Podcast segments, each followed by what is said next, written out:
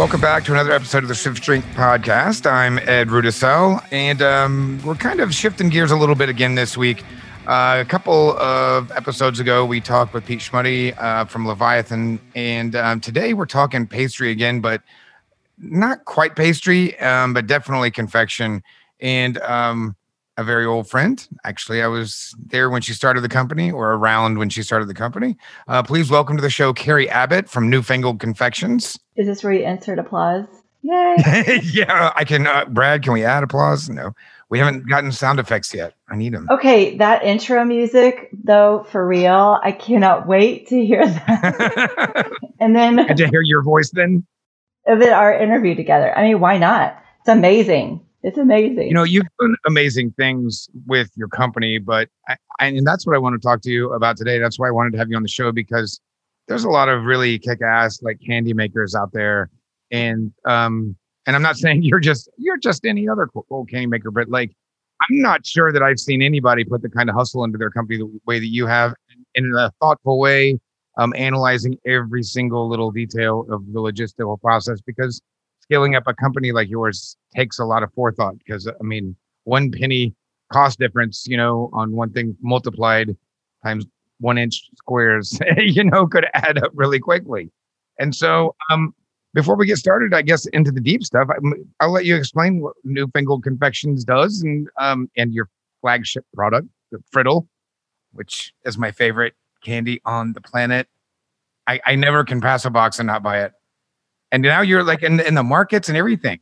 I used to have to call you direct and go pick them up. Now I can just get them whenever I want. Used to have to, we used to meet in parking lots and stuff, and now you can just walk into a store. yeah, no, it's a peanut butter confection frittle. And as you know, other people wouldn't, but back in 2010, probably 2011, we were, you know, when we first met in the food scene in Indianapolis, um, it was just something I've always kind of considered. I love service, food service, been in hospitality 30 years but there was just something about the idea of building a product, something that you could replicate. And I didn't know until now, years later with this company, that it's actually the engineering process of the candy. So we can, of course, talk about that later. But it's a sweet candy company um, based in Indianapolis, Indiana. And our product is nationwide.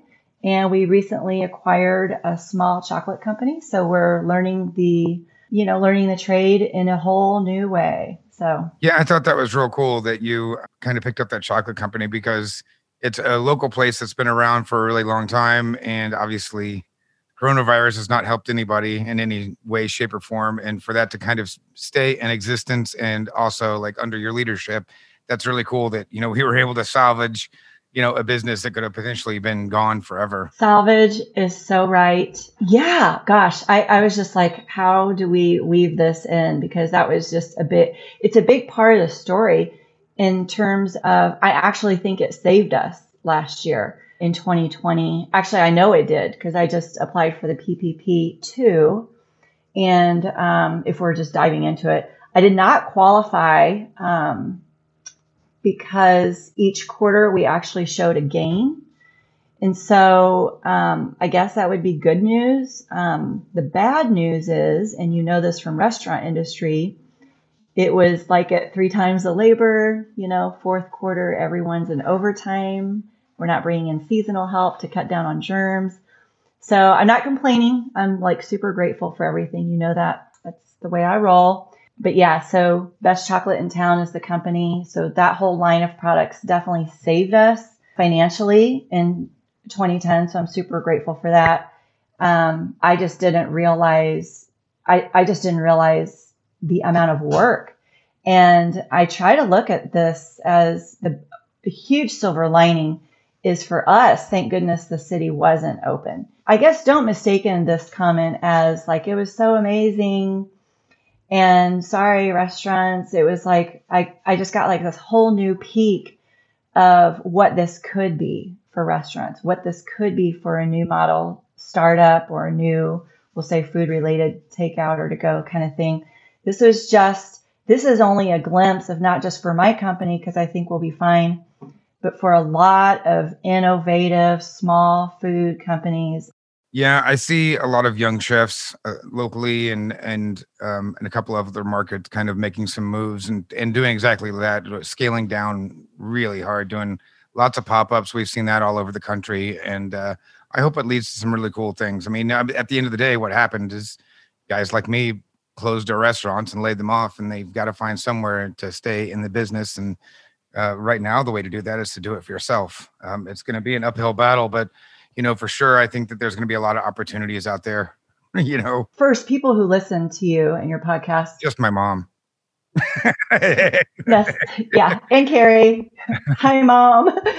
It's actually funny because I have met yeah, your That's mom. right. You do know my mother from all those Christmas brunches. But you know, I know you like you're so you go so hard on food and beverage industry, especially beverage, and of course the restaurants. And I realize, that, I mean, I don't realize fully, but I know that this is a process for you and you have spoken so candidly about this. And but also you know i would not let you know it sounds like other people may have said and maybe i actually did say this once outside of your presence so i'll admit it. But just like wow ed is just like there is just like no hope. There's like you reached some points in some articles and interviews. But i do want to point out something that's really impressive that you've done is you when you said um, in one of your recent articles that you are going to continue to do every interview everything that people ask of you you're going to continue to do that and anyone reaching out at this point they know exactly what they're going to get from you.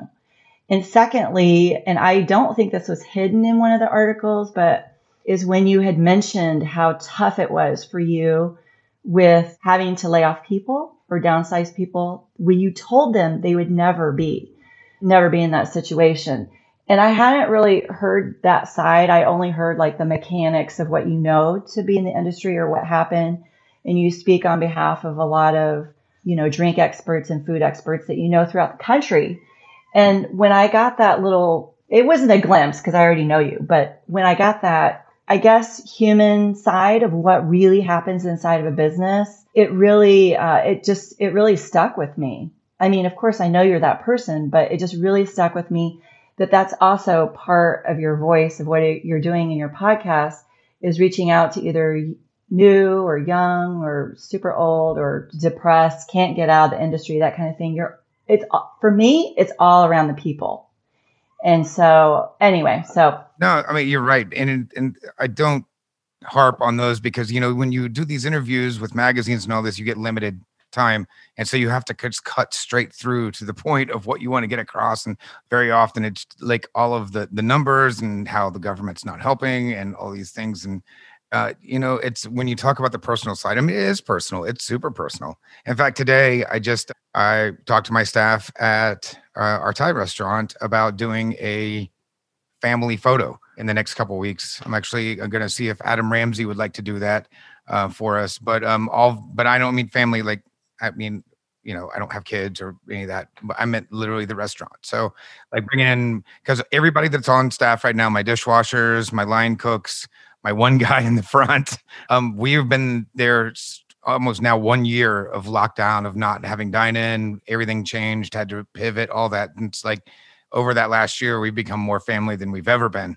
And you know, having to go through that with Esteban and, and you know, my other chefs as well. It's like it it definitely brought us closer, but it's definitely an emotional aspect of it that's really hard to talk about with journalists. You don't usually get an opportunity for a long form, but on top of that, you know, it's just it's, it's personal. And when I say like, I don't know, like uh, you know how much Esteban means to me, you know how much Micah means to me, but you know when you just throw those names at people, like, oh yeah, isn't that the chef at blah blah blah blah blah, and we just kind of become this impersonal um, job. You know, oh he's the chef at X Y Z. Well, I task you. I task you. Make it personal. Make it personal I mean, you know what you've done, and uh, those around you do. Well, when you're talking about chef creators, but some co-founders, but not some aren't founders. I mean, where did they get their start? How did they get their start? So unfortunately, your name isn't going to pop up in every article and every. You know. Yeah, please, not. My, I don't need that. But you know, that's funny that you're going to segue us right back to the beginning of Newfangled Confections, which originally was not called Newfangled Confections, right? I mean, you started off with one product and one product only. Yeah, I didn't have vision.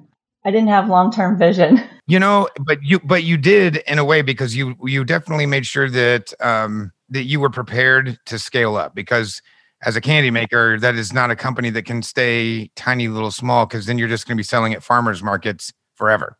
You know, you but you were doing everything by yourself though. And I kept telling you, like, no, branch out. But now you've got an army, you've got this amazing stuff. But when you went into this, did like if you said you didn't have a vision, but you had some sort of a plan, and what was in 2010 10 years ago you wanted to be a candy maker. What was what led to that? Were just willy wonka did you want to build this like candy empire but do everything yourself? Because i went to your your very first shop you know and it felt like being in a like willy wonka's factory. There's this candy lying everywhere and it was fun. It smells amazing. Yeah i mean i j- yeah multi-sensory. I love all that. I love textures and multi-sensory. So i mean confections kind of make sense for that. The root of it is hospitality. And prior the job, so I've always been in hospitality, but just prior to the candy company, I had a catering company that I was doing, you know, part time plus because I, I had two small kids at the time. But with that, I realized it's hard to pack a truck. yeah, yeah. Catering is a rough gig. It is a rough gig. So, you know, you get your chef um, doing the savory stuff, and I did the sweet and pastry stuff, the logistics of a show, and getting all there. And it's like all the work in catering is actually done before. At service, it's just a party.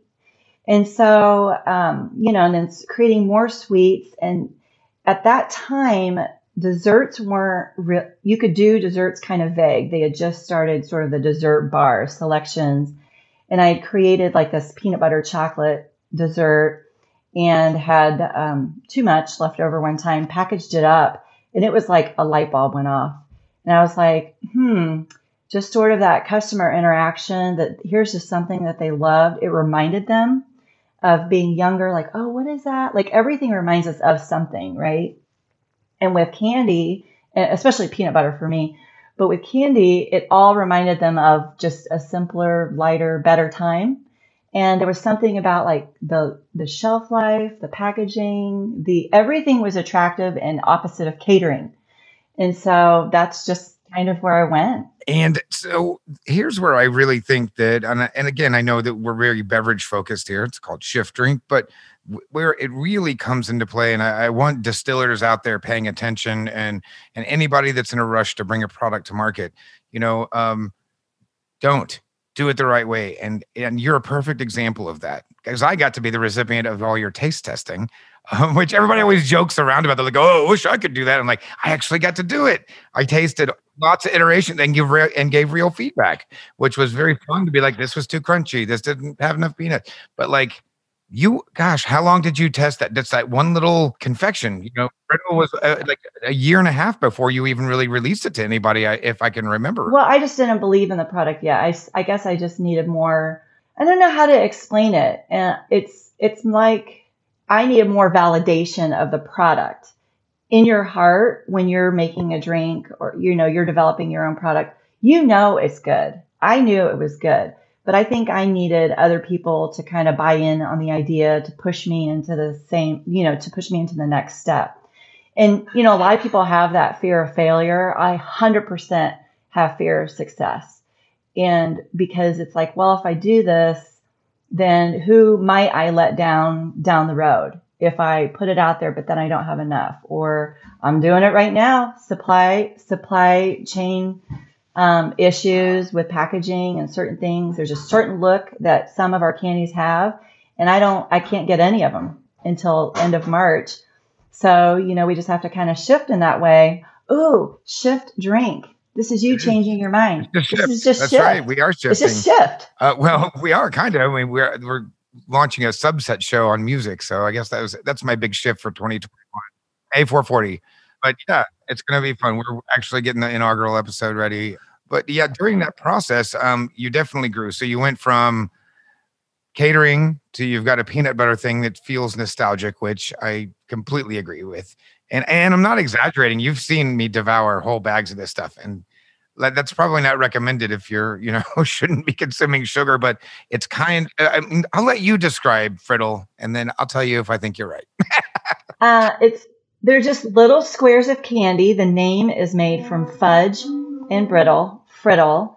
But I kind of describe it as like your favorite peanut butter fudge that you grew up with, but it's just made in a way that it's just the stage before brittle, but it won't break your teeth. Yeah. Just like a very crunchy peanut butter fudge, you know, like a crispy fudge. Did I get it? Yeah, it is. It's hard to explain to people, and I always tell everybody like, just get a bag because you'll love it. But yeah, I I don't like eating hard candies whatsoever because um, I've had too much dental work that I don't want to have done again. It's kind of in that Butterfinger center family. That's what. It, but it's more than that. It's not like flaky like the Butterfinger, but it's and it's a little bit crunchier. But it's got the peanut butter flavor, and I mean, it's it's a truly unique product which is very difficult to do. It is super difficult to do. I, I, mean, if I may say so myself, for a handmade candy, it's pretty consistent and it is the best way we can do it without half million dollar equipment or higher than half million. Yeah. I do remember, you know, you talking about a lot of commercial um, candy bars and those sorts of things. Obviously, that was kind of part of your research before you launched the company. When, I mean, how did you go about checking out the competition? I mean, the competition's owned by, you know, giants like Nestle and Hershey and here you are like with a 200 square foot kitchen trying to figure out how to how to make candy and and get shelf placement. I mean how do you kind of do market research? And I, it just seems to be like a daunting task that where do you start? I don't i mean it's i don't want to sound cliche but like it is definitely just that one foot in front of the other. Because i didn't i mean i didn't start out thinking this was going to be this huge candy empire. I mean it's not yet but you know what i'm trying to say. I i just didn't start that way. I just wanted Frittle to be the same no matter where you bought it. It took about five years to get in front of any national accounts. But this is what I would say for anyone starting their own product. Just assume it's going to be successful. What are you going to do when they want to reorder? Like you don't want Walmart as your first account, not your first account. Like there's mistakes to make along the way. I mean, I'll just tell you, there's mistakes to make along the way. Yeah, we see a lot of kind of bartenders that are like, I guess, dipping their toe into like ready to drinks and all these things that we've had to pivot towards in 2021 or 2020 and now in 21. But like you, you know, ready to drinks or um, you know, we're seeing tons of books and all these other like everybody's just trying to figure out how can you sell something because what we did as far as service is very limited at the moment. And, you know, like we're looking to entrepreneurs like you that have the experience and, and, yeah, I mean, you're going to make mistakes, but you know what? What kind of mistakes are, are people? Because I mean, I can't. I'm guilty as well. We've thought about you know doing a line of peanut sauce or chili sauce or you know all these things that we could do from our Thai place. It, but it's it's a very daunting kind of prospect to look down the road and like where do you start? Like how do you get the meetings? How do you get the packaging? How do you you know maintain consistency? And in the beginning that was only one person you know you're handling all that. And you were working constantly with two kids and a husband and all these things you had to take care of and a catering business that we were simultaneously doing at that time in the beginning. Um, you know but you you punch through to a point where you know you're nationally available. Um, and how big is your team now? The team now we have a couple dozen However, we have contractors, outside people, and that's that's fine. I think for exactly where we are, um, Frittle has a year shelf life on it when it's you know when you buy it fresh from when it's made. So that buys us a little bit of time. No one's letting that sit there for a year. well, it's weird. The national market is so weird. I used to be so excited about a national account. By the way, if a national account is listening, of course I'm excited about you. But um, in the beginning, I just wanted like, oh my gosh, we're in 30 Kroger stores. That's amazing, right? And it was because I had my eyes all the way to the making, the packaging, delivering. And it sounds like, oh, that's too much work. It was more like, no, now I know for sure it got there. And I know the dates were right. I know that it was shelved right. It was that sort of thing. But I had to put myself above that process like, no, you really need to be in like 100 accounts, 200 accounts, 300 accounts. We had a couple chains that put us in over thousand stores. And there is a certain time period that passes where I'm like, I hope that hurry up it like it sells because I realize it's just growing on the shelf.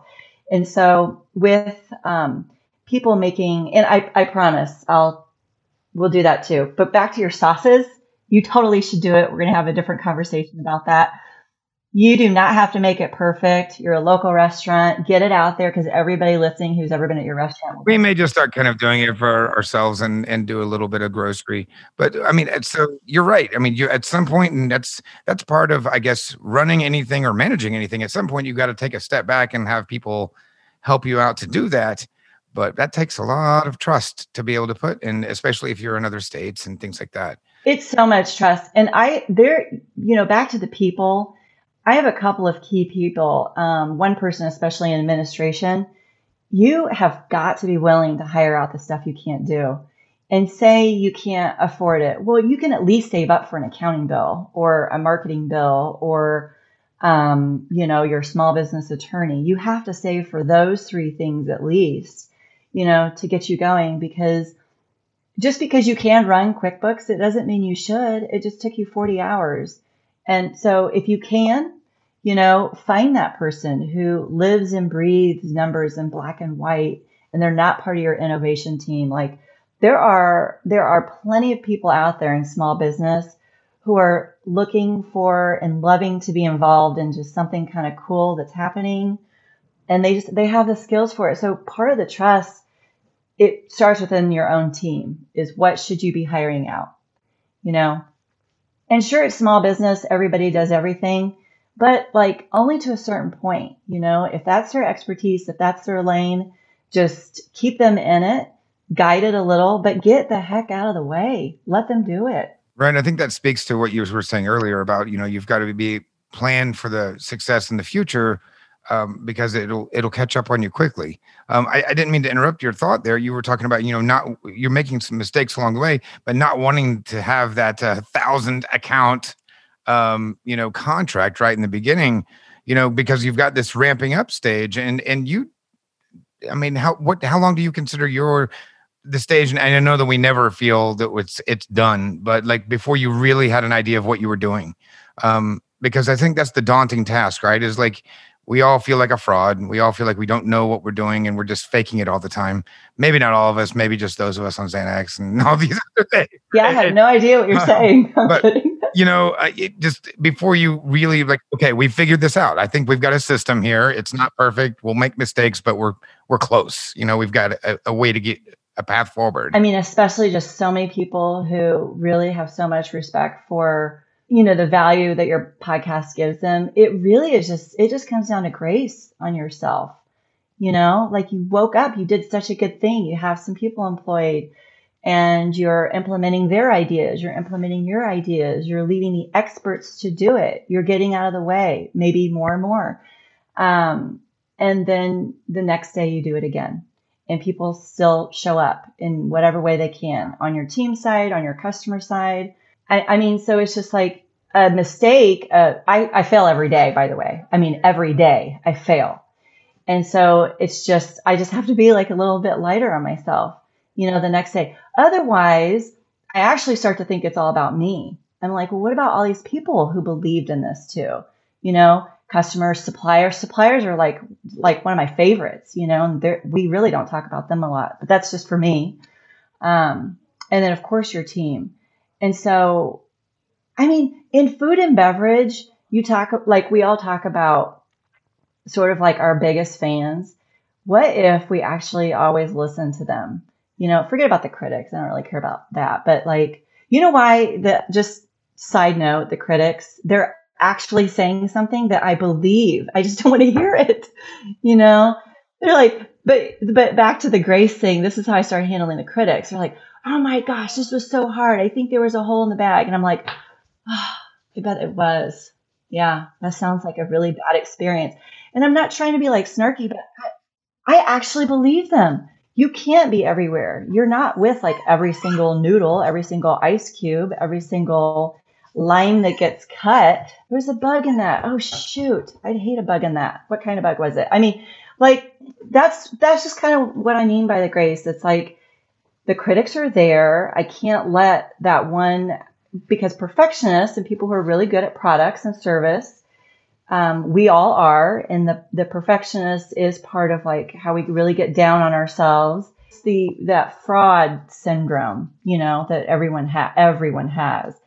That it's it's just sort of like I started listening to the critics different.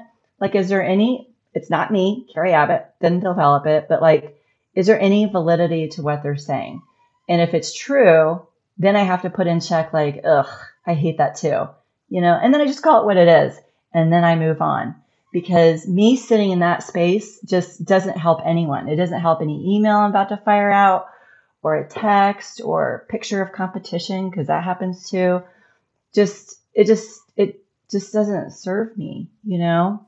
Well, I can tell you the one thing that has served you well is your kind of positivity, and I'm sure that you know. And now that we're a, few minutes into this, people have picked up on that. But your the way your management style and um, your inquisitiveness about everything, your fearlessness and inquisitiveness, I guess.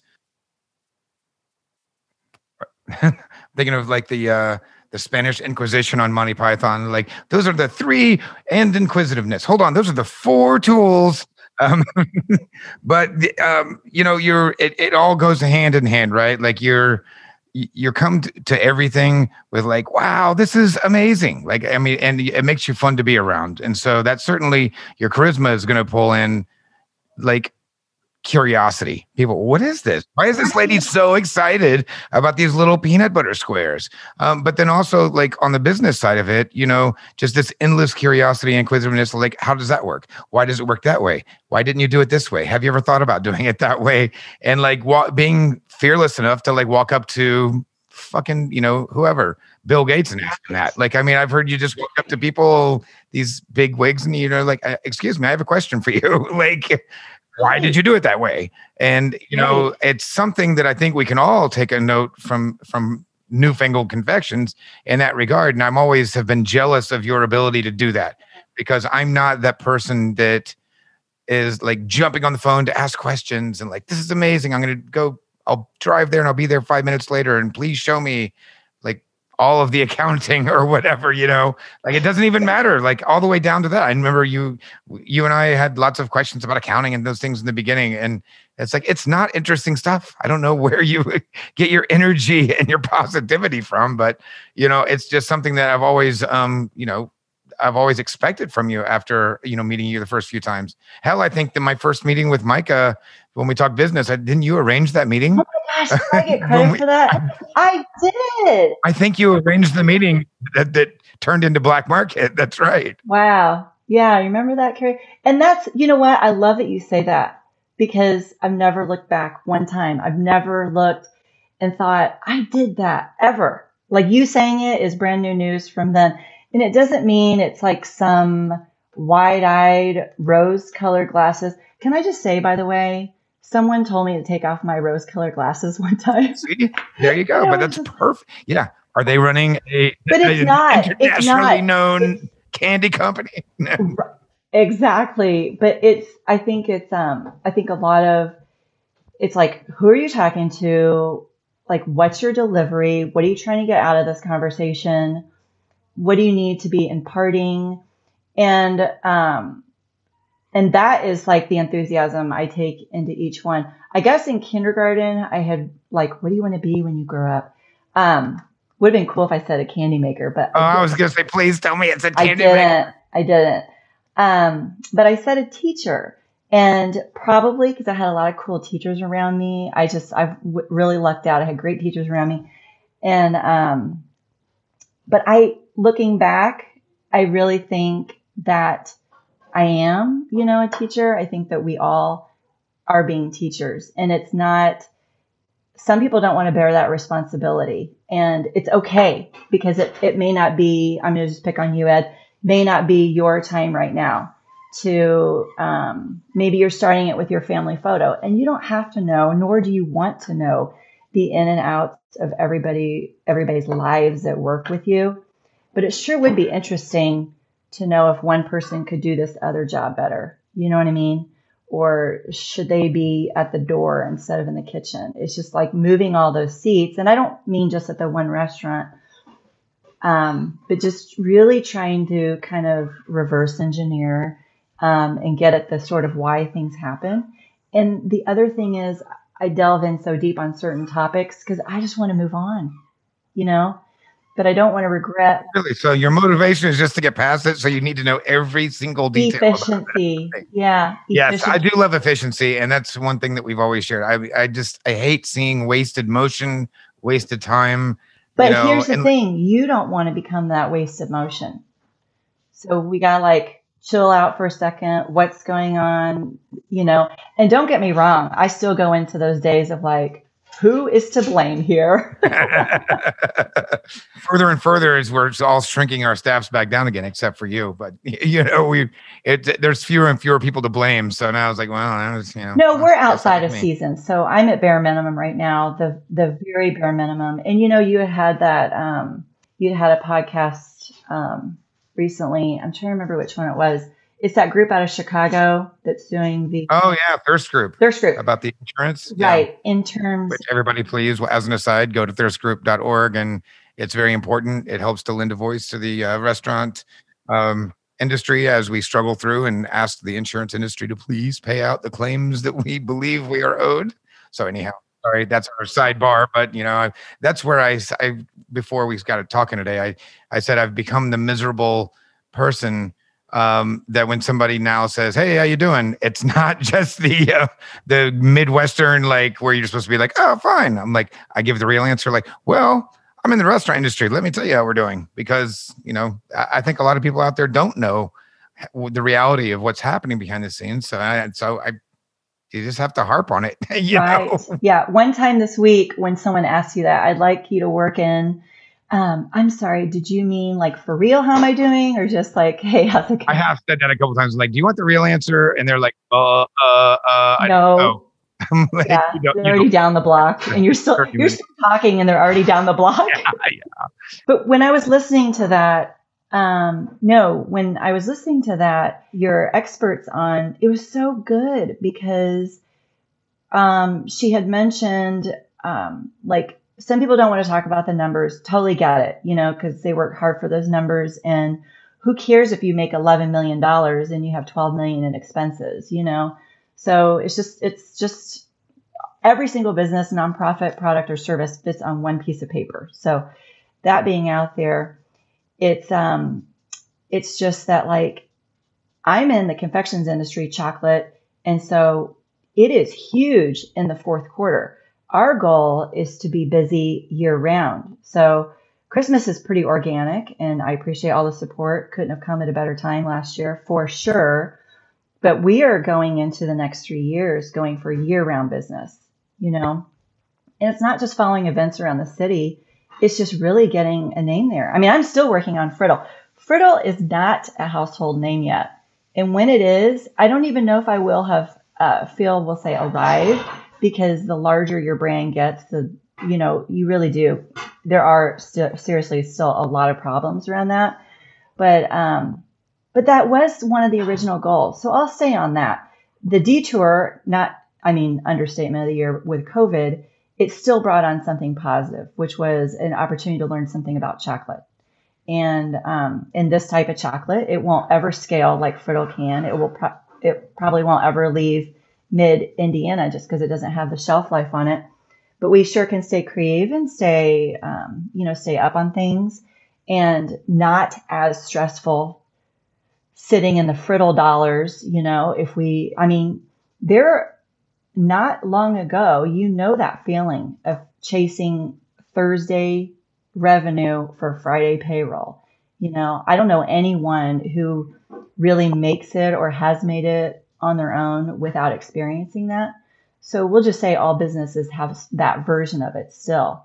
Um, but yeah, So you've t- said you're still kind of working on Frittle. That's where you started this, but we've you've pivoted, and now the company is called Newfangled Confection because you have brought all these other things kind of underdoing you. And the chocolate shop is fantastic. Is that kind of is it becoming an, a creative outlet for everybody? Because I could see how you, as you know, the kind of CEO, the president, the founder um, of Newfangled Confections, could you know get a little burned out of looking at you know square bags of squares after five or six years and you know is that helping to scratch an itch of like product development and all the kind of fun things that you can't you know always do on your day-to-day life You know, it is fun. So I only get hit with sort of like that flavor or visual creative um, need, like maybe just like a couple times a month. Cause I, I just, I'm living in so many other, wearing so many other hats. But the one that it's because you've gone down so many rabbit holes, so you can just let it go. like, I have to know everything about Zoom before I can put it down. Well, and I don't even, you think about like, well, why do I need all that information, you know? But if it wouldn't, if it stopped working out for us in terms of like, oh, that's why I need to know, I can tell you right now, your best rate on mini dehydrated marshmallows are 21 cents an ounce. Why do I need to know that? Do you know what I mean? like, I'm not in like, why am I converting grams to ounces? I swear it's for a completely legitimate reason. It's just sort of, um, but I, I, I'm interested in those things and I never, ever, ever want to learn more about dehydrated mini marshmallows, like ever. And, but I know that I made the best financial decision on one ingredient for one or two type of products and I'm done, you know? Then you leave it off to your uh, purchaser, which sometimes is you, sometimes it's someone else. And you won't question the bills coming in. You won't question the size. I mean, you happen to see it across the room. Maybe you will then. But why would you know to question it? Because you did the initial research. So do your research, but don't let it stop you from moving forward. And, you know, just definitely just taking it easy on yourself when you can. But also when you want to like crawl in a hole and in the corner and cry, you can do that too. Just set a time. Just set a timer. You, you can be in the walk-in crying, but you've got 10 minutes max. Uh, I mean, do you you strike me as someone that's got um, kind of the five pillars of, you know, operating mantras for a, a business, you know, or kind of philosophies that you live by.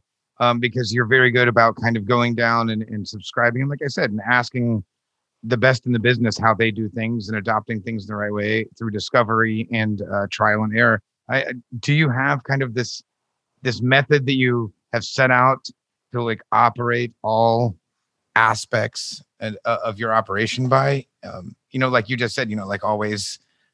What the hell? Did you, I'm already flunking. I already I forgot what you just said. But uh, you know, no, that's okay. It's it's not like a real like like it's not like a real toolkit. I mean, I have I wrote them all down in all food service. I like dozens of jobs. I just have always loved working and I, I, you know, I think about like what's this is a great exercise. I think everybody should write down, especially if you're in food service, grab a whole notebook, but write down every place you've ever worked and then just one takeaway.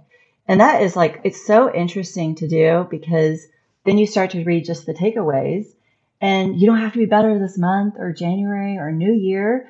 It's just like, okay, did I learn anything from these collective takeaways? You may not have, and it may have actually gotten worse instead of better. But um, I don't know. I mean, it's not like philosophical, really, Ed, but it's just kind of like you think about your business or where you work. You know, a lot of your listeners work for other people. It's kind of like, am I adding value to my business, to my people, or to my boss? Am I add, am I making my boss look good all the time? That's a corporate takeaway. You know, corporate isn't all bad. Like, let's go learn on their dime and then bring it back to our thing. You know, right? I've, I've long believed that, you know, and um, Chris over the Inferno Room, he and I came up in the same way. We worked for Buffalo Wild Wings for a really long time, and we uh, we've kind of had several um, applicants come into uh, the restaurants over the years and kind of sheepishly say, you know, like I've never worked farm to table, but you know, I was working, I worked at Fridays for three years. I'm like, fantastic. Yeah. You're like, how much are those like, wings for real? Yeah. Right. Exactly. You know, I'm like, you've been trained to do things in a very structured way. And so we can teach you which which of those things you can forget about here. And but you know, and they kind of still have that built-in structure. And I, I absolutely love that. That's how I came about. I everything I know about the business, at least um as far as working on the floor, um, came from, you know, working at sports bars and kind of dealing with that corporate logistics of knowing all those numbers and doing with that every night. As an owner, it came to just being thrown to the wolves because, you know, and, and that's something that I've been discussing privately with a lot of people because right now, like you said, um, we're about to see a big shift in the industry. um, a lot of young guys out there are kind of like spring lock loaded. They, you know, some of them uh, were really kind of hitting a stride in their careers, and then everything shut down. You know, right as they kind of got some momentum, and so you know, as some of those of us that have been in the business for, you know, a decade, decade and a half, you know, don't feel like opening new places and we're closing the ones we have because we can't afford them, those guys are going to move in. And, you know, I've gotten a lot of like just people picking my brain, you know, as they come in, like, hey, well, if I wanted to open a place, like, th- would you do this? What do you think about this area? What about this building? And, you know, these sorts of things. A lot of them are friends. They're not just random people. There's people that I've worked with, you know, through the years. And, um, you know, it's bringing that experience to it um, and kind of figuring out, I don't know, what that what that new wave is going to look like. And I think using those philosophies that you're talking about um, is going to be really, really important because there are a lot of people out there looking for these, and they need to be asking the questions um, so they can maybe not learn everything the hard way like I did. Yeah, you know, I, I always try to tell them like, please just, just figure out right in the beginning very certain things you know if you like and i'm a firm believer in what you said um, save the money up and get a proper bookkeeper or accountant it will save your ass. The very first time you get audited you'll be glad that you did it you know? You have so many good nuggets in there i mean to to pass to other people. And you don't have to be like oh sit down i'm the wise one but just ideas like and you can kind of see the mistakes happening in some new places that they don't even know yet, it doesn't mean it's my job or your job to kill their dreams, right? I mean, it's like, oh yeah, this sounds like you've got, you know, you've got a pretty good direction. Because remember, people come to you and you have this long history um, of successful. You define it different than I do, but I would say you have this long history of successful restaurants. and so people will come to you for advice and um, you just try to like assess like what is it what kind of value can i add to them because obviously they're coming to you for a reason you know and um, just give them what they need encourage and move them along their way they don't want to know the entire ins and outs of that and they're too like they're they're too optimistic in that stage and i just don't i feel like as someone who's um, grown up in business and definitely in hospitality if it's like those entry like you know, unless you have a million dollars invested in their company, it's really, it's just like, it's really our job. If we are gainfully employed and you have people working for you, um, then it's really, really important to, for us to encourage them. And yeah, and that where it goes to back to, you know, you saying you know we kind of have a responsibility and i think that we have a responsibility to our cities you know um, to if we want to enjoy where we live and we want it to look like what we want, you know, and that's what I've always joked over the years. I'm like, we we just we built these places because we thought the city needed them. We enjoyed them. We wish we had those things and we didn't. And so if no one else was going to do it, you know, you mold it in your own image. And now we have to be kind of working with some of these uh, young ones and and in make sure they don't make some of the mistakes that we did, but so we can still have this fantastic city. I want to eat out, I, you know, and I, I, understand that this is a really tricky time for especially young um, entrepreneurs out there. Um, it might be okay if you're just looking for a little bit of space because looks like real estate's going down a little bit, not too much. Um, but the um, the problem is is that there is no real clear um, path forward yet because we don't really know what the other side of this looks like. Like, like uh, if you listen to the show, you listen to that interview with Souther, and he calls it New Earth. Like we've already left the old behind. That's gone. We we know that for sure. We just don't know what's on the other shore because we haven't gotten there yet, and so we're still on this journey. And it's not going to snap back. You know, it's not going to look like what we left behind. We know that for sure. You know, too many changes have been made. Um, you know, a lot of things are going to change for the better. A lot of change, things are going to change for, for worse. And, you know, but we don't know exactly um, how or when or for how long or how dramatically any of those things are going to happen. So I, I, I don't envy anybody kind of moving forward right now because it's your you're launching to an into an unknown even more so than you typically are as an entrepreneur. Um, there's really no. Precedent. And I, I maybe I should clarify encourage. I don't mean like go do it. right. Yeah. Oh yeah. Don't don't I mean, business unless you're insane. Like, yeah, they are coming to you. People will come to you for a reason, and um, and they're not going to you know live and die by our few words, but it means something to them because you have experience before them. That's all. But yeah, that's funny. Yeah, no, I I have no idea what it is going to be either, and the the great relief. I don't got to figure it out tomorrow. I mean? I have a whole different kind of responsibility tomorrow.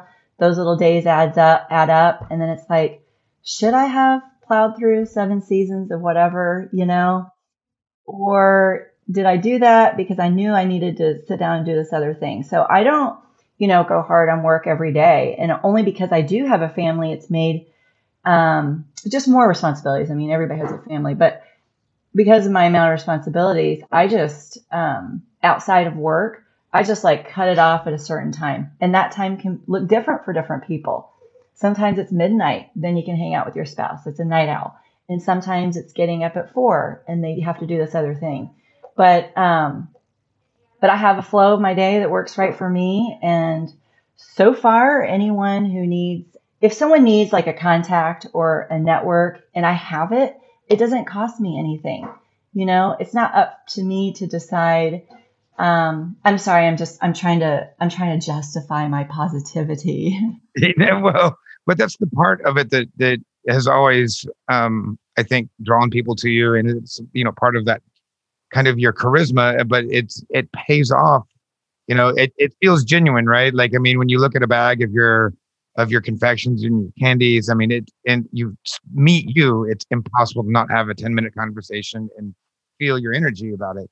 And you know, I mean, you you could totally get up and do seminars and like a Holiday Inn and teaching positivity or positivity and launching a business. You know, you know, with all those extra hours you have in your day, maybe that's well. And, it, and I I look forward to we'll do another version of this down the road where we can delve into everything that's difficult. And I hate to do this right at the end here for you, but I mean, I've li- I feel like you've already covered it all, so it doesn't need to necessarily come from me, but everything that people experience with like downsizing and having to make um, very difficult decisions, insurance, all those sort of things that are entailed in um, in payroll and insurance and rent.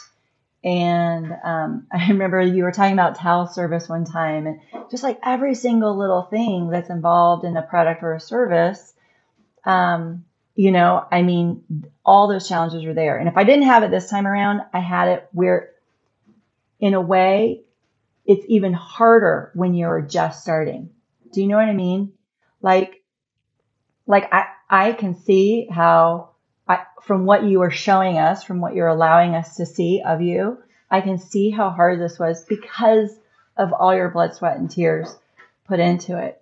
But we, I don't know what that feels like if someone was like one year in and then this happened in this way, like I don't know that devastation. I don't, we don't know if two year ed could have handled that or for you? Oh, no way.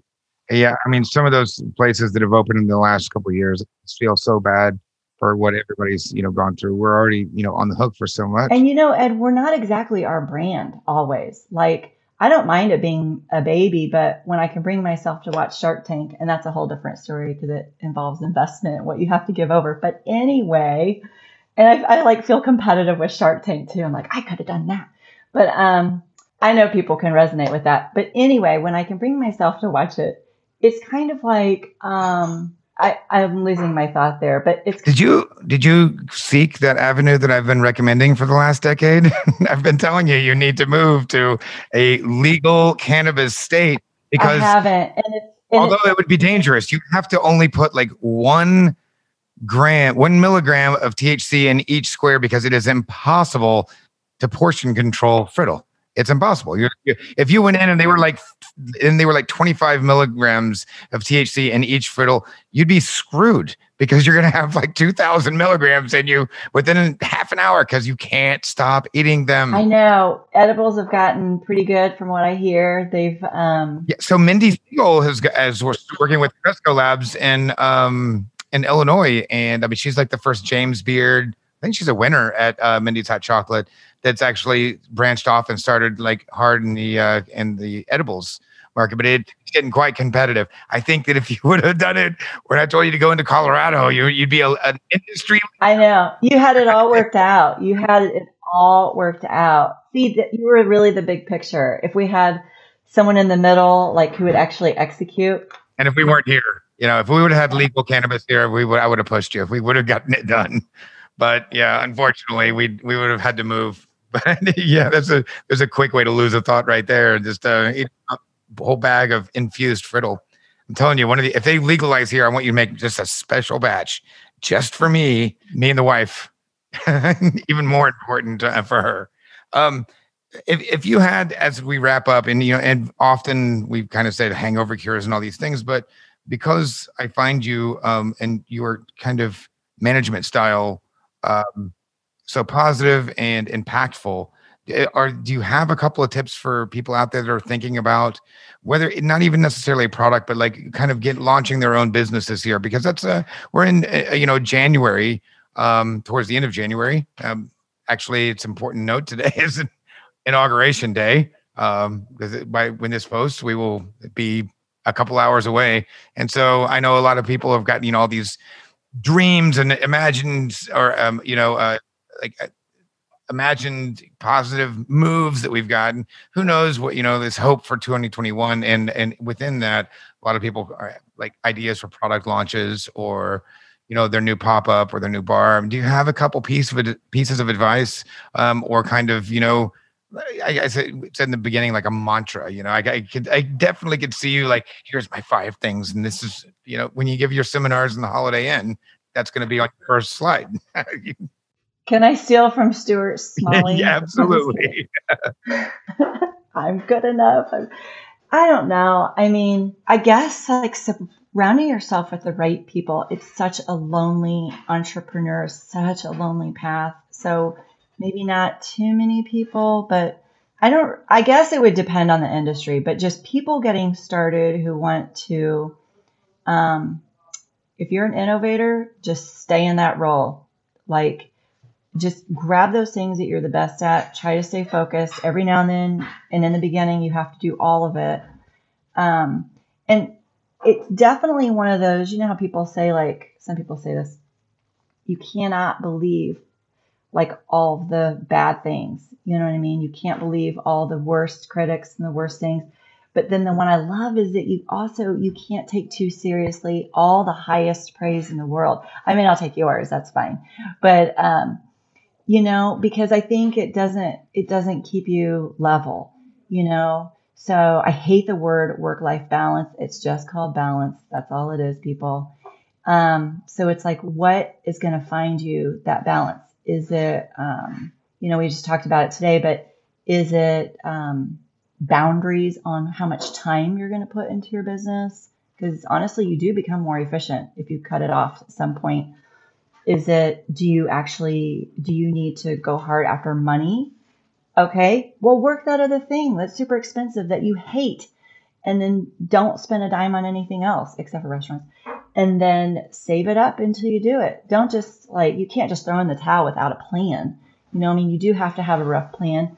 Listen to the experts. So what? They don't get your entire vision. Like, it's like when you reflect back on the one year at at, or one whole job, what was your takeaway? It's like, okay, well, you're the one that asked for help. You went to Ed and he, you know, did you have some kind of takeaway and then tuck that in the, in, you know, tuck that in your back pocket. But it's just sort of like learning small steps along the way, be realistic. But I mean, if it is a dream, like you can't say it's going to happen right away or next year but just kind of trying to stay focused. And you really don't want to be that story where it looks like something just fell in your lap because it doesn't. It is all hard work. And it doesn't mean you have to like dramatically work hard, like, oh, I just got in. Like, no one wants to hear that either. It's just like, just stay steady, ask for help when you need it, accept help, um, figure out a loose financial structure. Don't let any of it um, become overwhelming. Um, I'm violating all of your rules still. My biggest one lately has been working myself to the point of burnout where I'm becoming inefficient and I can see it, but I can't do anything about it. You know, like right now. I just we've just got to get through to the next few months, and I, you know, I think everything's going to ease up a little bit when, hopefully, you know, uh, warm weather comes and we can kind of get back to a little bit of business. But it's I, I'm like looking at all the things that I'm like, I will never do this, this, this, this. I don't want to get burned out. I don't want to feel like, um, you know, I, like it's a job. Um, and lately it has very much felt like a job. And um, I noticed that because I feel these days like I did at my last actual job, where I'm like, ah, I got to go to work. I'm like, work. Wait a minute, that's my place. It's not work. It's you know because like you said, I love that you know that it's just balance. Yeah, because for me, my balance is skewed very hard on the business side. Um, we don't have kids, anything like that, and so like really the restaurants are our family and really are our life. And so it's like really 85% work, 15%, you know, at home, but it's all like you said, it's all the same thing. You know, it's just my life. You know, there's no separation. And and um and as as an entrepreneur, I mean, you it you know, it's it's so integrated. I know that's so cliche. They always say like find the but your right career and your or what you love, and you'll never work a day in your life, which is total bullshit. You're gonna work your ass off, but it'll be so integrated into the fabric of your life that you won't be able to draw the line between you know one and the other um, right. And it, but I mean, are you going to work till you're 99? And if you say yes, that's okay. Well, that's that's exactly it. That's okay. But so now, Ed, pace yourself. You're going to be working till you're 99. Yeah, right. Yeah. Oh, I don't want to be doing this till I'm 99. That's for sure. I don't know what it'll be. There's no way I can just stop. I mean, even if you look at all the vacations I've taken over the last decade, like they're immediately like you land and you're like, all right, well, here's my list of bars that I want to hit tonight. Here's my list of restaurants. I mean, it's literally like drop your shit off and move, move, move, move, move. You know, and I have a lot of friends and family that their vac- ideal vacation is going to a beach and just lying there for a week and then coming back.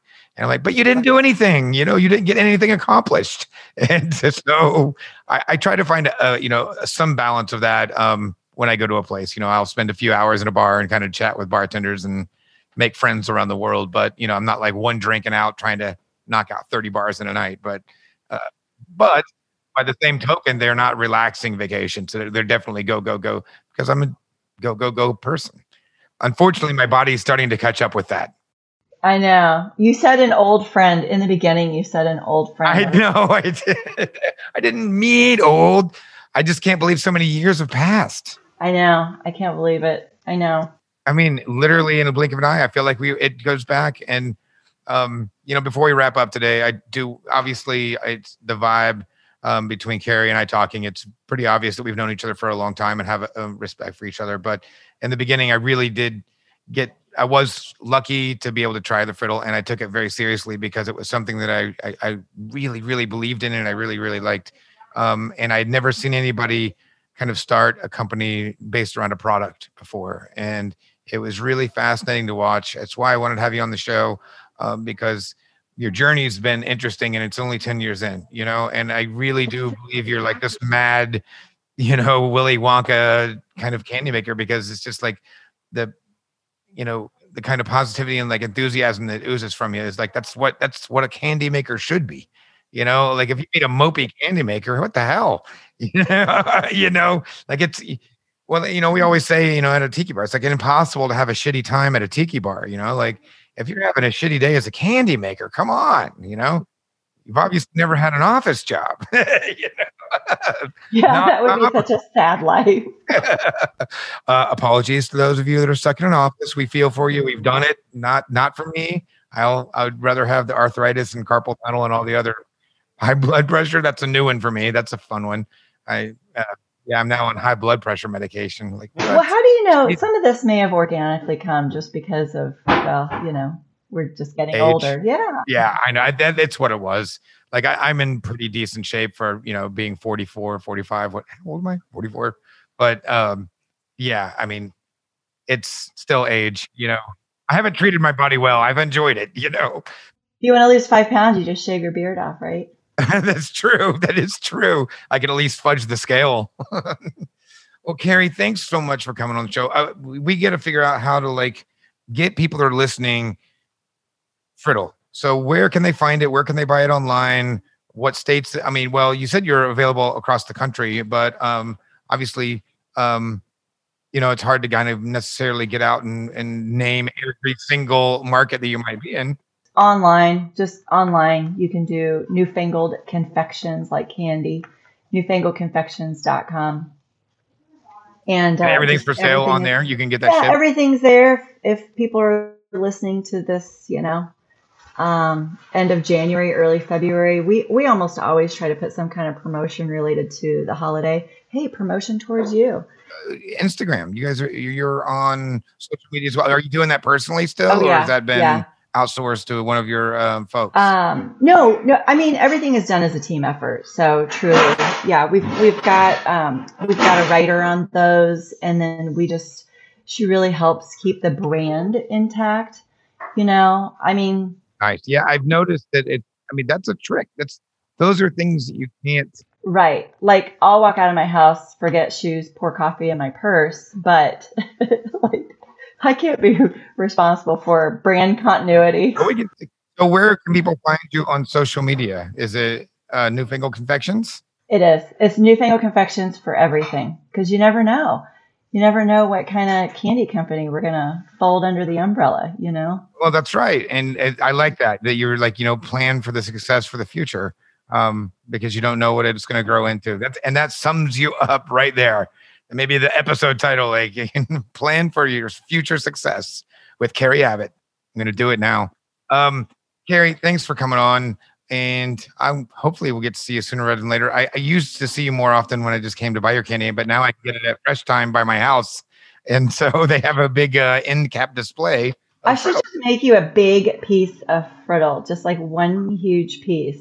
You know, Uh, you know, though, there's just something about the little. about snacking on the tiny. Yeah, exactly. I don't know if it's the uh, the fake uh, guilt-free experience. We're like, ah, I only had a few pieces, and you look in the bag's gone. But Yeah, we call that indulgence in the but there are industry. it's overindulgence. But you know, I mean, that's another thing, and I, we can revisit this in the future. But I mean, that's again part of the uh, product development.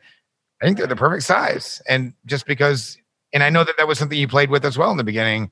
You know, what is the perfect size? Because those sorts of things, it it, it seems obsessive, but it's important, and it's just like any chef that's in the kitchen. You know, do you put this on that side of the plate or on that side of the plate, or how big of a piece of combo do we use, or whatever? And you know, I I really do think that you nailed that size wise on on that as well. So, like, I totally just like what you sell already. you, you don't have to do anything special for me. You've already got me on the hook. I love your candy. Um, all right. Well, we're gonna find you at Newfangled Confections, Instagram, everywhere. We're gonna blow you up with messages. You're gonna Thank you're, you so been a big sales bump. My dad's gonna start buying some. Um, no, wait, we can't. We have to give him insulin.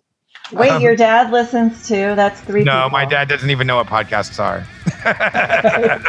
All right. I, I just had to explain it as kind of like recorded radio on the internet. that was a real conversation that happened a few weeks ago. I will see you soon, Carrie. Thank you so much for coming on the show. Newfangled Confections, folks. See ya, Ed.